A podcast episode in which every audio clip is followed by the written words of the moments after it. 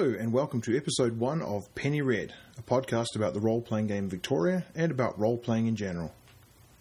My name is Daniel Hodges, writer and designer of Victoria, and your host. And that stilted introduction, ladies and gentlemen, is all that remains of my first attempt to record a podcast. It very quickly became apparent to me that listening to a single person talking is not very interesting. At least, it's not very interesting when that single person talking is me. So, before the first episode was even released, I changed the format of the show. Every week, I'm going to have a guest with me, somebody who I roleplay with currently, somebody who I've roleplayed with in the past, or in the case of this first episode, my parents. Now, I'm not sure how many people have their parents as their first guest on a podcast, but my suspicions are that it's probably more than you might think. I hope you'll give me a pass on that one though, because they're going to help me remember some of the details of when I first became interested in role playing. During the interview, you'll get to hear my mother call my friends and I stupid, and you'll get to hear me go after my father for the lack of parental care he showed when his son became interested in a dangerous and obsessive hobby. Lastly, today I'm going to talk about one of my favourite books, Project Twilight, which will involve a trip down memory lane and into the mind of Bob Schnoblin.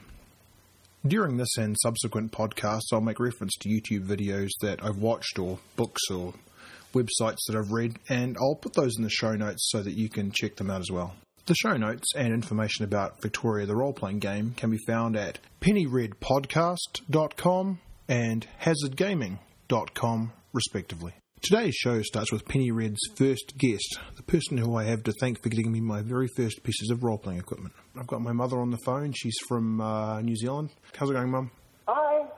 I wrote a few things about about you in the blog. One about going to uh, get the dice uh, for me, but more interestingly, because I think a lot of people can identify with it about the uh, secretary that there was at at, at, the school. But before I get into that, um, do you remember the first time you heard anything about Dungeons and Dragons?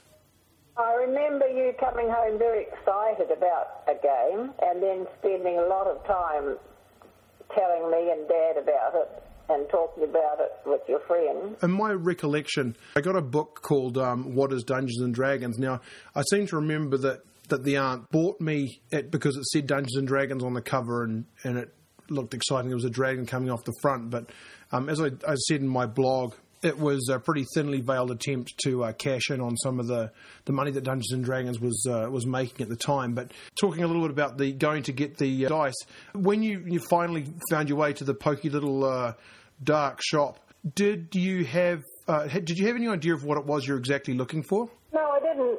I, I, I went into the shop and said I needed some dice for Dungeons and Dragons and he said, well, which ones do you want? And I said, well, I don't actually know. You tell me. And so he, he selected dice for me, which I bought, and took home for you. So had you seen them previous? Had you seen any previous to that, like to, to know whether you had the right thing? Like, did I describe what they looked like, or did I have a picture to show you of them? Because I, I seem to recall that on the cover of the uh, on the cover of the book, there were all these various polyhedral dice coming out of their eyes. So, so I, I've had a feeling I must have at least showed you, or perhaps sent you with the. Uh, with with the book, but like, did you like open the packet, look at them, go, "Well, that's strange," or oh, "Yes, that's what I'm looking for"? Uh, no, I, I think I had an idea that they had multi-sides, but I, other than that, I didn't really know.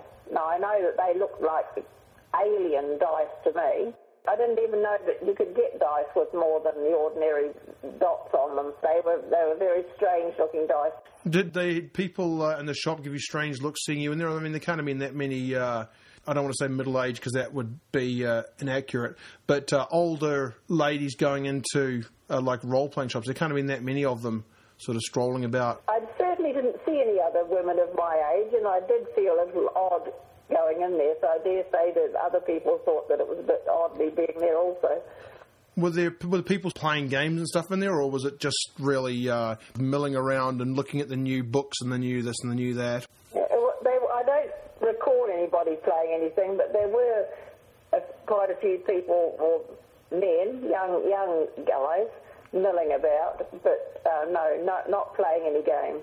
Right, and, and I think that this was probably around about 1984, right? That this that you were going to get these these dice, something like that, probably. It wouldn't have been before '84, but it, it may have been 85, but yeah, somewhere around there, yeah. Yeah. Up until that point, had you sort were you aware at all of Dungeons and Dragons in the media or uh, anybody talking about it? No, I didn't know anything about it until you came home excited about it. That was my first of it. And even subsequently, anything in the in the news? Because the reason that I bring it up is that there was a sixty minute program about Dungeons and Dragons, and, and I actually watched it on YouTube again the other day. Um, if you look up Dungeons and Dragons 1985, 60 minutes, you'll probably find, well, you should be able to find it. It's in, it's in two parts, but it's actually quite a good news article in as much as, you know, it talks to Gary Gygax and the, the lawyers, and it, it, but it also talks a lot to uh, the mothers who had whose sons had committed suicide or any of these various numbers of things. And after seeing that uh, again, and I remember thinking this is a credible news outlet. It was really pretty. It was extremely biased, and it was really sort of scaremongering. Did you get any sense of that? Because from talking to role players over here and uh, in America at conventions and so forth, like there's really a lot of stigma about Dungeons and Dragons or role playing in general. There's still even now I find that when I go to describe the uh, game, I'm really reluctant to say Dungeons and Dragons dragons to people of a certain age. Do you remember anything like that in the media or? No, I don't remember anything about it, but, but that might be because we lived in such a small town that that um, it wasn't something people knew about. It was a farming town, wasn't it? So maybe Dungeons and Dragons wasn't played by anyone else because you first heard it from someone out of the district, didn't you? It wasn't strictly speaking true that nobody had heard of Dungeons and Dragons. Nobody had heard anything positive about it you worked at the school, right? Like at a, at a primary school, and and one mm-hmm. one of the best days of my life is when the uh, is when the primary school got a photocopier. Tim had basic Dungeons and Dragons. I don't think it was the red box set, but the books were certainly were certainly red. And having access to these, I asked you to take them to uh, school and photocopy them. Yeah, well, that that was um, maybe the secretary had seen that uh, documentary because when I said to her I didn't have time to photocopy these things myself, could she do it for me? I'd pay for it to be done. She said, no way, I'm not having anything to do with anything to do with Dungeons and Dragons. It's evil. Evil stuff, and I won't do it. did she look so, did she look terrified that they were even in the school or like did she have a visceral response to their very existence or was it just the idea of it? And looked quite defensive, really. Whenever I went to photocopy stuff for you after that, I always had to do it in the lunch hour when she had gone away home to her house for lunch. Apart from that one reaction, did she ever pass on any details about, uh, like, my pastor told me it was, was evil, or because she was pretty religious, no. right? She was religious, yes, but no, she never she never mentioned it again, and I never mentioned it to her. I just snuck in and photocopied and hurried away again. Under cover of darkness. Exactly, almost.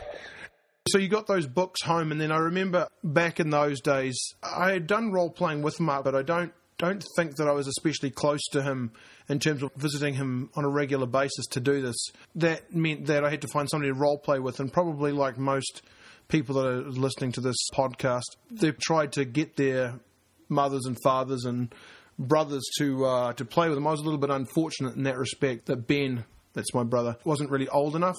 You guys had no idea about it, and uh, at all. I, I certainly didn't have much of an idea about what was going on. But I seem to remember that one of the first things I did was make a character with you. I think you wanted to call it um, something like Arachnid. I don't suppose you recall. I don't recall that, no, but I do remember you trying to get me to play the game. And every time I, I wanted to do something, you said, "No, you can't do that." And I said, "Okay, well then I'll I'll do that." No, you can't do that but but I'll, I'll, I'll do well. I'll do this bit. No, you can't do that. so I said, right, I'm not going to play anymore. yeah, that's actually that was my experience of Dungeons and Dragons. It's a difficult thing to describe because while there are rules, and you might say, you know, I want to go to the car and open the door and drive away. Every time you come up against something that could conceivably be opposed, like the car door is locked or um, there's no keys or, or, something to that effect. Every time you come up against that, that's really what how role playing differs from regular storytelling. The action, the drama stuff comes from the the environment or uh, other people in the story opposing your actions. And did I just fail to describe that? Or well, having been told that once I had my character, my character could do anything that he wanted. So I tried to do anything that my character wanted, but I wasn't allowed to. So I, I became totally confused and, and spat the dummy. I have a recollection of uh, saving up for quite a long time to buy books. I put my Dungeon Master's Guide on lay-by, or layaway as it's called here. Do you remember me saving up to buy that? I do. Yeah, I do remember you gradually accumulating books through some hard effort, yes. Because I remember them being quite expensive at the time. I, I'm certain that the player's guide back, and this is 1985 money, was $28 and the Dungeon Master's Guide was $36. The first book I got was the Player's Guide because Tim, he had the Dungeon Master's Guide, so he was always the Dungeon Master. And uh, I was the player because I had the Player's Handbook.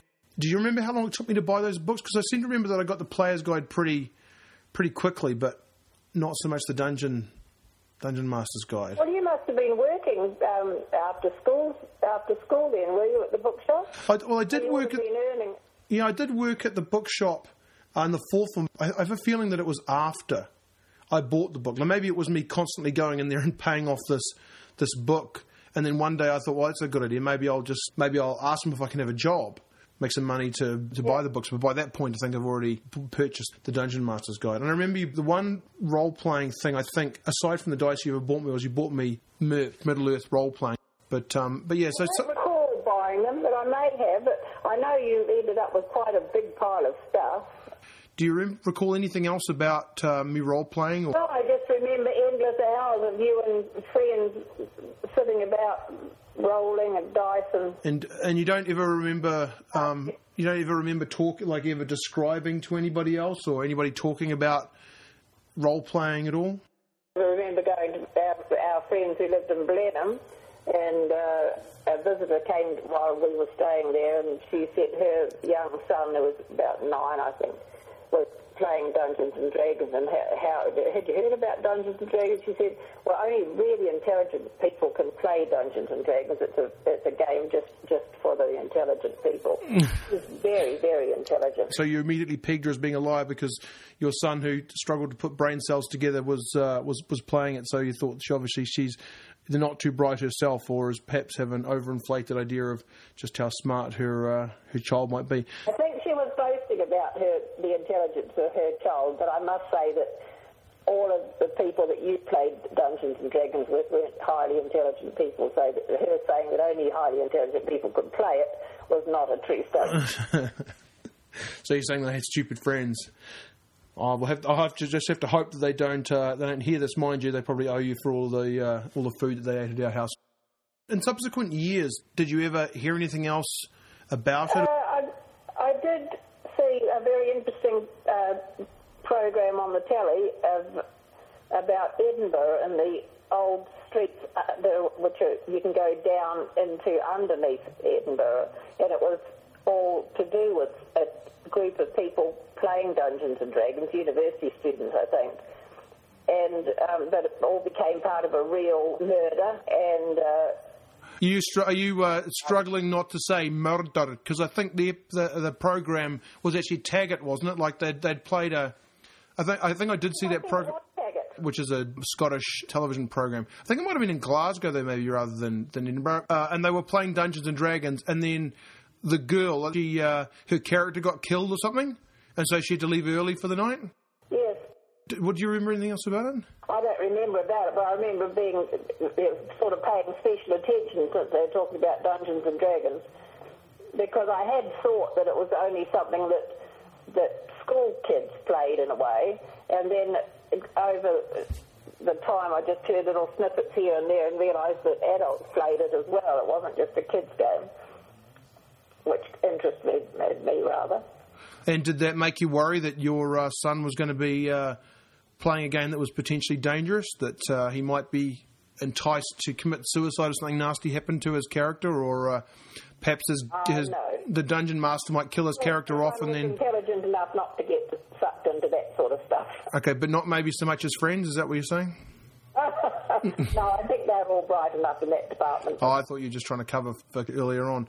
Yeah, I think the game master, uh, the dungeon master did it in the end. Like he killed the ca- girl's character off so that she'd leave early, and then he had some plan to get into it. But do you remember what the actors playing the detectives were sort of saying about it? I mean, they must have discovered that she was role playing, but do you remember what their reaction to it was? No, I don't actually. I'll have, No. yeah, I think I'll have to look that up because I I sort of seen, said this a little bit earlier on, but but even now, I'm always reluctant to just because from time to time it comes up that I wrote a book, and then people will ask, you know, like, well, what's it about? And then the the the easiest description that I can make is, oh, it's like it's a it's a role playing book, and then they'll say, well, you know, what's what's role playing? Because I suspect that half of them have got a mind that they're talking about, you know, like people getting tied up in rubber and being spanked or flogged or whatever it might happen to be. That tends to be the connotations that that role playing gets these days. But but but then. but then- you're sort of in an interesting position because they probably feel quite relieved when you when you say, um, well, no, no, sort of like Dungeons and Dragons, and then automatically they're they're, all, they're thinking you're weird, just weird in a different way. Do you remember discussing it with uh, Dad? Like, what's what's our what's our son doing? He's not listening to punk rock or going out and smoking cigarettes and drinking heavily. He's he's, he's rolling funny shaped dice, and it, and it worries me. No, we were never worried. Did you ever discuss it though? No, we did, no, not not in that way. We we would have talked about you playing the games with your friends, but we never. I mean, it was just something that you guys did, Yeah, well, that's that's the thing because and uh, and smoking and drinking, I suppose. in America, like I know it was a big thing, but obviously not in New Zealand, at least not here. But again, I think part of it comes down to the, that there's no such thing as the internet back then. So whereas cultural phenomena get around the place much more quickly now, like you know all about various things pretty quickly. And back in those days, it certainly was slow to move. Thanks there to my mother. She had plenty more to say, but uh, unless you need a reminder to eat properly and to not run with scissors or jump on your bed, then uh, none of it would have been any particular interest to anybody else.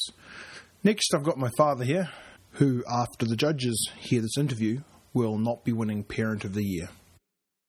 I'm now uh, talking with my father, Stephen, or Steve, to his friends. You can figure out for yourselves if you're in that category. I talked to Mum a bit about um, her initial reaction to uh, to role playing and anything that she remembers about it. I know that she was because she got the dice, my first dice, and also did the photocopying at school. She was much more sort of involved in my early role playing career, if, if you can call it that, or even now, if you can call it that. But do you remember anything about her going to get those get the dice, or about photocopying stuff at the school? The only thing I do remember about dice is, is the weird plastic bag full of all these different shaped dice. And I thought, well, I suppose you call them dice because my own experience with dice was six sides and spots one to six. So it was really quite an eye opener to see triangular and uh, hexagonal and heptagonal dice of varying colours. So it broadened my my life experience of dice.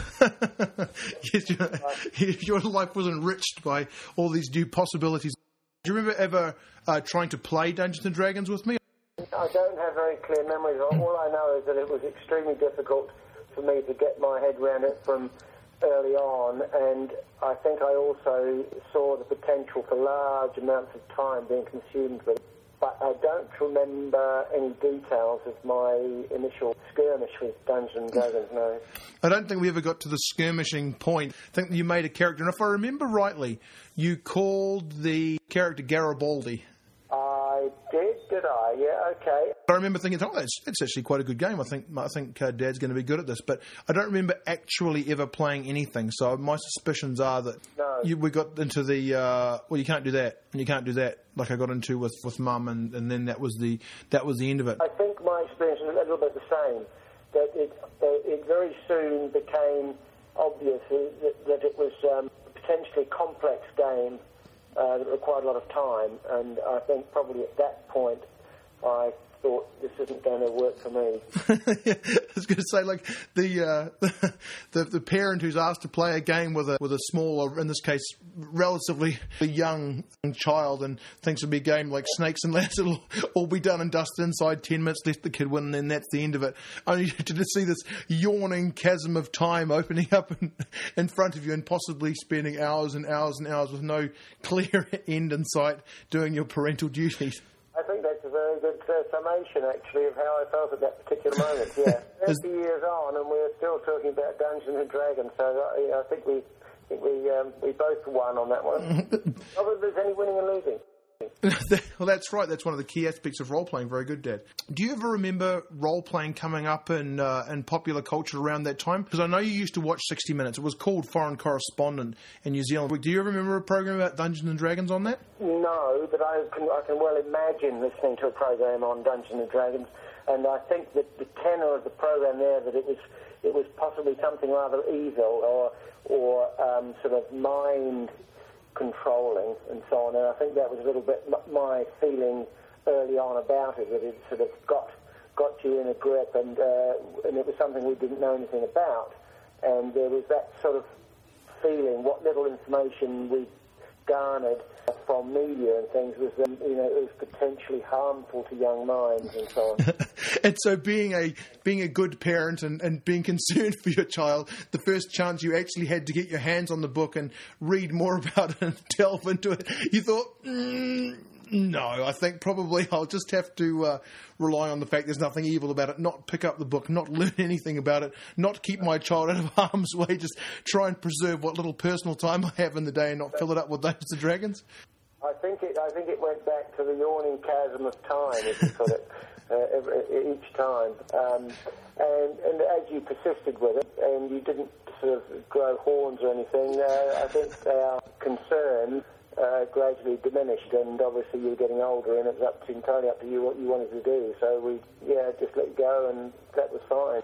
And I think that's probably be. I think the our our worst did such as they were early on when we knew nothing about it, and when the feeling was that, that you know it was it was uh, potentially. Sort of but when you say the feeling was, like, did you do you have any concrete instances of discussing it with someone or seeing it on? Like, cause I bring up that documentary, but but um, because it's the only thing that I know for a fact that was on television. Now there were a lot of things written about it, and it would probably be accurate to say that you pay more attention to the news than Mum did, but you don't remember any concrete examples of how it was no, represented.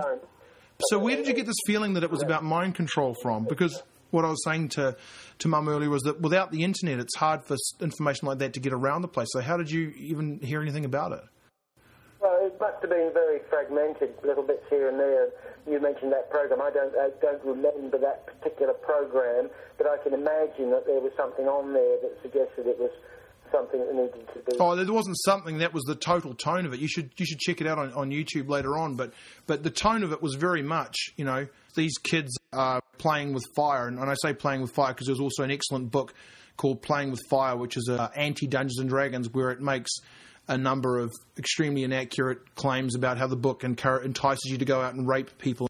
I don't think that sort of idea was particularly in the front of my mind. It, it was more uh, the potential to become obsessive, something like that. Um, you know, to the exclusion of everything else in your life. It might be subversive, and, in uh, and as such, it might become obsessive to people doing it. And, uh, but I mean, this idea must have come from somewhere, though, surely. Because I mean, somebody would have to discuss. You would have to read about it in the newspaper or, or, something. But to get this feeling, it certainly wouldn't have come from me. Well, no, no, no it wouldn't. But um, that, that, all I can repeat is is what I've said so far, and that that sort of was the feeling at the time. Um, but you know, it's, it's, that was the word on the street. That's what people were discussing in the pub. They were talking about this scourge of Dungeons and Dragons that was uh, tearing young lives apart. I think it must have been no, it must be uh, any sort of impression I got of it must have been formed by the way you approached it, and also by various bits and pieces through the media. But I couldn't put my finger on it. On anyone in particular? As I was saying, I think you were talking about um, as first-time parents uh, watching you grow up uh, and picking up you know, something like that. Uh, it was it was an unknown, and obviously as parents you tend to be watchful, I suppose, as good a word as any uh, of what, what you're doing and, and, how it's affecting you. But do you remember any other things to do with uh, with role playing? I, I, remember thinking, how many more books does he need, for goodness sake? Uh, there was this pile of books that just seemed to be getting bigger and bigger, and, and I, I found that rather puzzling, I must say, that you're sort of collecting these books Um, but they always seem to be well used, and uh, I think I asked you on one occasion what was wrong with the first two, and you said, "Well, I've actually done those or something." Oh, you, okay. You might be thinking about um, you might be thinking about choose your own adventure or fighting fantasy type books, where you sort of like turn through the books and uh, and follow. Yeah, they were. Did you ever do one of those to see what it was all about to make sure that my soul wasn't being co-opted to do the devil's work? Used to actually when I I'd, I'd open them, and uh, after about eleven seconds, my eyes would sort of glaze over because it meant absolutely nothing to me. I was pleased to see there weren't any runes or anything like that in it, so that was quite reassuring. so, so runes were the, the thing to watch out for. Like you went to a parent meeting, and in the parent meeting they said, "Now, if your child has anything with runes in it, be sure to set it on fire immediately." yeah. Did you ever discuss it with Mum? Did you ever say, "Look, I'm a bit worried about what Daniel's getting into here. I think maybe we need to have an intervention"? Or Uh, any any conversation of that uh, nature would have been approximately 30 seconds long, or possibly 20 seconds long. I'm not sure whether to be flattered by your faith in my ability to resist the devil, or slightly uh, disappointed at your lack of care for my mortal soul.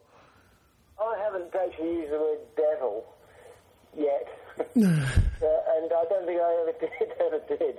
I think that's. I think you've got a slightly more extreme version of what my attitude to it was than. No, no, I don't. I don't have any feelings about. As somebody growing up, I, I certainly didn't feel like I was fully supported in my hobby, in as much as I couldn't get your mum to grasp even the most basic fundamentals of it.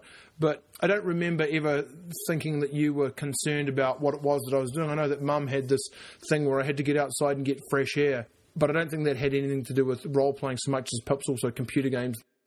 I go back to one of my earlier comments that uh, as sort of first-time parents and coming across something you know totally outside of our experience, it was uh, obviously we uh, we were interested to see you know where it would head and and if it was um, you know it was kosher and so on like like anything really.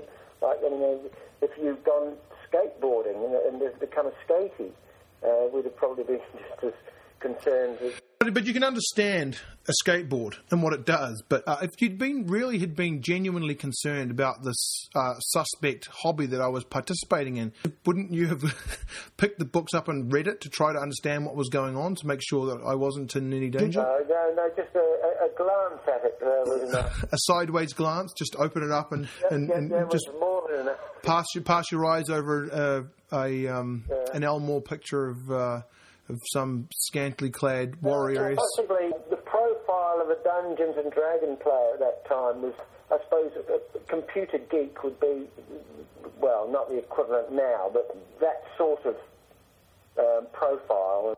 I was reading an item in the local paper, the, the Auckland Herald, uh, a couple of days ago, and it, it had highlighted an extremely successful student in Auckland who was 15 and had cleared out of high school and was heading off to university.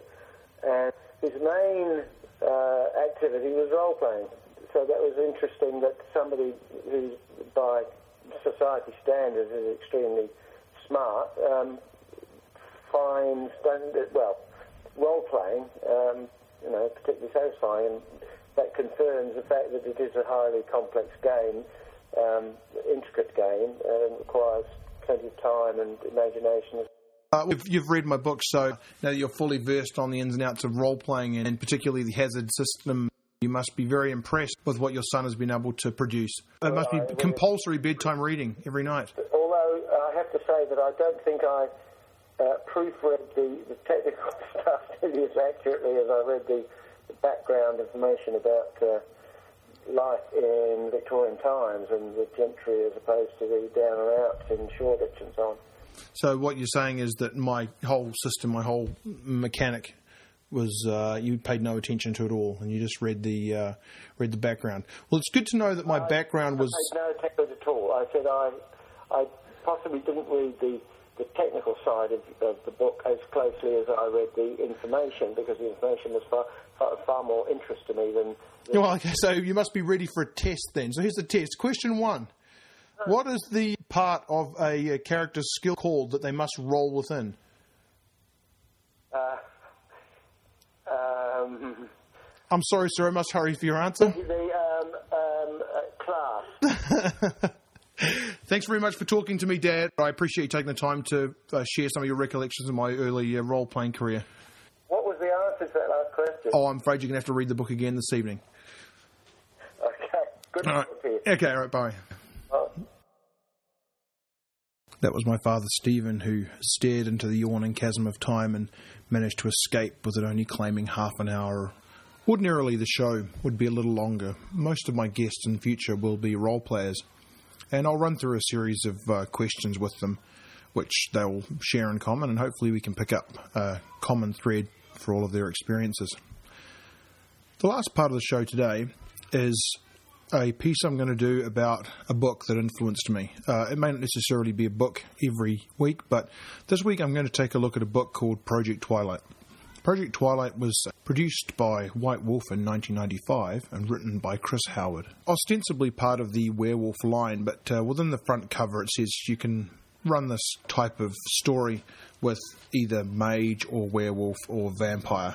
Now, uh, as I go through this, you'll probably hear some pages turning because I do have the uh, book in front of me at the moment. Like with most White Wolf products, there's a little, there's a short story at the front. Now, this short story is about a police officer who gets uh, tangled up with some vampires and some uh, and some werewolves in, in one fashion or another. But it really sets the tone for the whole for the whole thing in as much as she desperately wants to know what's going on and is not put off by what happens to her during the uh, during the story and I think that probably that encapsulates what it is that I like about Project Twilight or about stories of this nature most people like to root for the underdog and in the world of darkness uh, at least the old world of darkness I'm not very familiar with the new one the humans, basic humans, are very much at a disadvantage. So it's always nice to play one of those people trying to put your wits and intellect against the uh, superpowers that these creatures have. Now, the introduction is just a sort short section which sets it up. It sets the tone, the mood, and so forth. And again, as I said before, it you know it spells out that you need to have uh, vampire or werewolf or mage in order to be able to run this. Uh, the book came out at around about the same time as Wraith and Changeling, but I think probably it wouldn't matter which core book you had, you'd be able to run adventures uh, based around the um, organisations described in this book. Chapter 1 is all about character generations. Now, there are a few extra powers and there are some merits and flaws, and also some cool gear that your, uh, that your agents can use. Um, in addition to that, there are some superpowers like divination and pyrokinesis and, and uh, things like that. But when I ran games in this, and I ran a few, um, I never actually used any of those superpowers. My feeling was that I wanted the players to be as, as much like us as possible. And so by then going ahead and giving them superpowers as well, it meant that it was another superpowers versus superpowers story rather than a humans versus the supernatural story. So I tried to keep it as simple as possible uh, and keep the characters in the dark as much as possible about these uh, supernatural creatures, so that during the process of the game, their characters, if not the players, would uh, learn something about the people they were trying to uh, defeat. Chapter 2 talks about SAD. Now, SAD is the Special Affairs Department. Um, the acronym itself is, uh, is, a, is a joke, I suppose, but the organisation is a lot like the X Files. There are very few agents, and they are dealing with the cases that nobody wants to deal with it really lends itself to playing an X Files type game. There's a lot of description of personalities, and some of the best part of the book is uh, that they've got their 10 most wanted there, and they've got some really cool pictures and maps, and it's very evocative. The, all, each one of these uh, 10 most wanted spawns lots of ideas for stories. I only picked on one of them for some of the stories that I ran, but overall, it's just uh, it's just very well written. There's lots of hooks, and it's really tight as well. All of the people from within the organisation uh, tie in in some way with the the ten most wanteds that the section describes. So in that respect, it's uh, it's really good. Chapter three is about the NSA, and the NSA is much more uh, clandestine in uh, the game as in reality there are sort of circles within circles. There's descriptions of uh, subgroups within the NSA that are associated with the supernatural. But overall, I didn't really touch on that. I felt that one organisation that is sad was was enough to be going on with, at least in terms of character. The third section is about the CIA. There aren't that many um, personalities described within the CIA, but one of them that is described is a character by the name of Bob Schnoblin. Now, anybody that's aware of some of the shenanigans that were going on around about the time that Dungeons and Dragons was released will probably be familiar with Bob Schnoblin's, uh, well, sorry, Bill Schnoblin's name. Bill Schnoblin was a self professed satanic priest and uh, Wiccan and so forth. And he maintains that Gary Gygax and Dave Arneson approached him to get information about rituals that were going to be used in Dungeons and Dragons and various occult information. And he's still of the opinion that if you carefully follow the information about rituals in the book, you will be able to successfully perform some of these rituals yourself obviously Chris Howard uh, wanted to have a bit of a go at him, and I'm going to read you a short excerpt from it, and uh, you get a feeling Bob Schnoblin character. Bob is a small, overweight, balding man in his mid 50s. He still imagines himself to be a living weapon. His voice is high pitched and whiny. And later on, it goes on to say Bob is not very popular in the agency. His toadying minions are referred to as Schnoblin's goblins. Any character who starts out working for Schnoblin should transfer quickly, as working under him for long is guaranteed to destroy their career. Chapter 5 contains a rather large section on the secret backstories of most of the personalities described in SAD and the NSA, and that excerpt that I read you about Bob Schnoblin was from Bob Schnoblin's page. In the preceding chapter, he's got this excellent Bob Schnoblin's Pyramid of Power where he links up all these various organizations. Among them are uh, the Pope and the Sabbat, and also water fluoridators. So you get a real feeling for this Bob Schnoblin's craziness. And perhaps also you get a feeling for Bill Schnoblin's craziness. Chapter 6 is an adventure. It's called the St. Clair Project. I don't want to give too much away, but it's a, another really nice, tight piece. It fits in well with the background for the personalities described in the book. Unlike a lot of the White Wolf products where it's all very vague, which is not necessarily a criticism. Some people like that, but uh, this particular scenario is set out nicely and I think that even with a limited amount of additional research, you could run it quite happily, and I think the players would enjoy it. So, overall, the book is is great. If you can get hold of a copy, then I strongly recommend that you do. That's it for episode one of Penny Red. Thanks for tuning in. Next week, I'll be speaking with Karen Twelves, twitter.com slash K12s. We'll be talking about Fiasco, about Big Bad Con, and we're going to take a look inside the Role Players Studio. Until then, goodbye.